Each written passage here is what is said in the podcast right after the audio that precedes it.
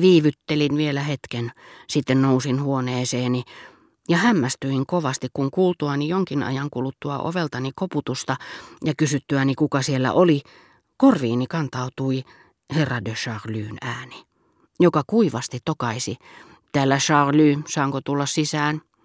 Iltaa, hän jatkoi samaan sävyyn suljettuaan oven jälkeensä. Robert kertoi juuri, että teillä on hiukan vaikeuksia ennen unentuloa ja että te toisaalta ihailette Bergkotten kirjoja. Minulla sattui olemaan matka-arkussani yksi, jota luultavasti ette tunne, ja toin sen teille, jotta se auttaisi teitä viettämään nuo hetket, jolloin ette ole oikein onnellinen. Kiitin liikuttuneena baronia ja tunnustin päinvastoin pelänneeni, että kaikki mitä Saint-Blaisis oli hänelle unta edeltävästä tukalasta olostani kertonut, oli saanut minut näyttämään hänen silmissään typerämmältä kuin olinkaan. Eihän toki, hän vastasi lauhkeammin. Teillä ei ehkä ole henkilökohtaisia avuja, mistä minä sen tietäisin, niitä on niin harvoilla ihmisillä, mutta ainakin joksikin aikaa teille on suotu nuoruus, ja sillä on aina oma viehätysvoimansa. Sitä paitsi mikään ei voisi olla typerämpää kuin pitää naurettavina tai moitittavina tunteita, joita ei itse tunne. Rakastan yötä, ja te sanotte pelkäävänne sitä. Pidän ruusujen tuoksusta, ja muuan ystäväni saa siitä kuumetta. Luuletteko, että sen vuoksi pidän häntä vähempiarvoisena kuin itseäni? Yritän ymmärtää kaikkea, varon tuomitsemasta ketään. Loppujen lopuksi teidän asianne eivät ole niinkään hullusti. Tämmöiset alakuloiset hetket ovat tietenkin tukalia. Minä tiedän, kuinka paljon voi kärsiä jostakin sellaisesta, mitä muut eivät ymmärrä. Mutta teidän kiintymyksenne isoäitiinne on hyvä sijoitus. Te olette usein hänen seurassaan. Ja kaiken lisäksi teidän hellyytenne on sallittua. Tarkoitan, se on tunne, joka saa osakseen vastakaikua. Ja tunteita, joista niin voi sanoa, ei usein tapaa. Hän käveli huoneessa edestakaisin, tutki jotakin esinettä, tarttui toiseen. Sain sen vaikutelman, että hänellä oli minulle jotakin sanottavaa, eikä hän tiennyt missä muodossa olisi tuonut sen julki. Minulla on mukanani toinenkin Bergkotten kirja. Lähetän jonkun hakemaan sitä.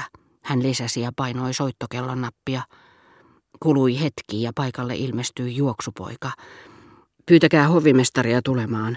Hän on täällä ainoa, joka pystyy palvelemaan niin kuin pitääkin, sanoi herra de Charlys kopeasti. Siis monsieur Aimé, kysyi juoksupoika. En minä tiedä, mikä hänen nimensä on. Ei, nyt muistankin, että kuulin jonkun kutsuvan häntä sillä nimellä. Alkakaahan juosta, minulla on kiire. Hän tulee tuossa tuokiossa, näin hänet juuri alahallissa, vastasi juoksupoika, joka halusi näyttää olevansa perillä kaikesta. Aika kului. Juoksupoika tuli takaisin. Monsieur Aimé on jo nukkumassa, mutta voin minäkin toimittaa sen asian. Ei käy. Menkää herättämään hänet. Mahdotonta hän ei ole yötä hotellissa. Siinä tapauksessa voitte poistua. Mutta, sanoin juoksupojan lähdettyä, yhdessäkin Bergkotten kirjassa on minulle tarpeeksi lukemista. Sitähän minäkin, jos tarkemmin ajattelen, herra de Charlys mitteli lattiaa. Kului muutama minuutti, sitten jonkin aikaa epäröityään, hillittyään monta kertaa puhehalunsa, hän pyörähti kannoillaan, viskasi vasten kasvojani hyvää yötä tavanomaisella purevalla äänellään ja lähti.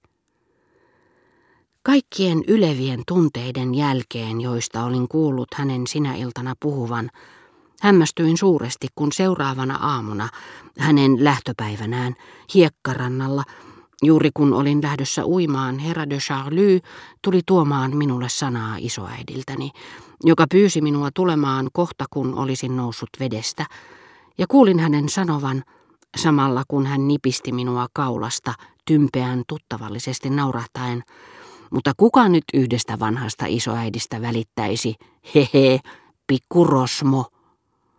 Mitä te nyt, minähän jumaloin häntä, monsieur. Hän sanoi jäätävästi ja astui askeleen taaksepäin. Te olette vielä nuori. Teidän pitäisi käyttää sitä hyväksenne ja oppia kaksi asiaa. Varokaa ilmaisemasta tunteita, jotka ovat kyllin luonnollisia ollakseen itsestään selviä. Älkääkä vastatko kuin sodan julistukseen siihen, mitä teille sanotaan, ennen kuin olette tajunnut sanotun sisällön ja merkityksen. Jos olisitte turvautunut näihin varokeinoihin hetki sitten, olisitte välttynyt joutumasta tilanteeseen, missä näytätte puhuvan puuta heinää kuin kuuro ja lisäämästä uusia naurettavia piirteitä siihen, että uimapukuunne on kirjailtu ankkurin kuvia.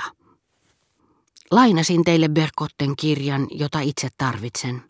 Toimittakaa se minulle tunnin kuluttua sen hovimestarin välityksellä, jolla on niin naurettava ja huonosti sopiva nimi. Otaksun, ettei hän ole nukkumassa tähän aikaan päivästä. Minun on pakko todeta, että puhuin teille eilen illalla hiukan liian aikaisin nuoruuden viehätysvoimasta. Olisin tehnyt teille suuremman palveluksen, jos olisin korostanut sen epäjohdonmukaisuutta, ajattelemattomuutta ja ymmärtämättömyyttä. Toivottavasti tämä kylmä suihku tekee teille hyvää siinä, missä merivesikin, mutta älkää toki seiskö siinä kuin patsas. Voitte vielä vilustua. Jääkää hyvästi.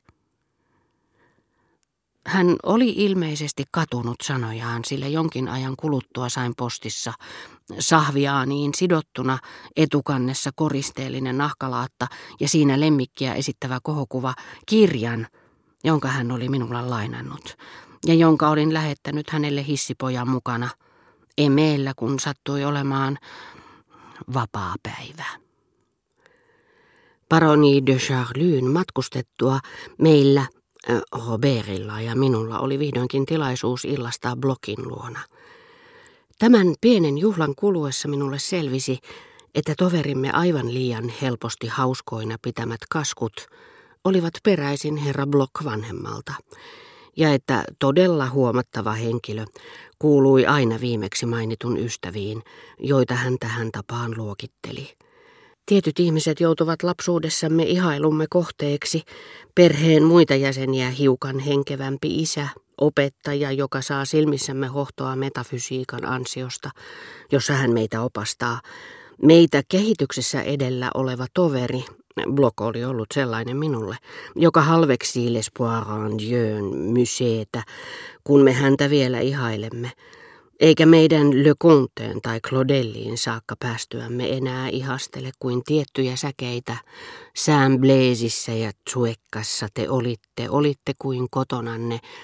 Ja lisää, kaunis kaupunki Padova, siellä suuret tohtorit lakia, mutta minulle maistuu polenta. Mustassa naamiossaan vilahtaa la toppatelle. Ja öistä kelpuuttaa vain näin Aavran ja Atlantin rannan, Venetsian, liidon kauhean, missä aalto kalpean Adrian luo kuolee kalman sannan. Mutta siltä, jota luottamuksella ihailemme, omaksumme ja lainaamme ihastuneena huomattavasti ala-arvoisempia hengentuotteita kuin ne, jotka yksin oman arvostelukykymme varassa ehdottomasti hylkäisimme, niin kuin kirjailija, joka sillä varjolla, että ne ovat tosia, käyttää romaaneissaan tunnettujen henkilöiden lausahduksia, jotka sinänsä elävässä kokonaisuudessa osoittautuvatkin painolastiksi, vaikuttavat keskinkertaisilta.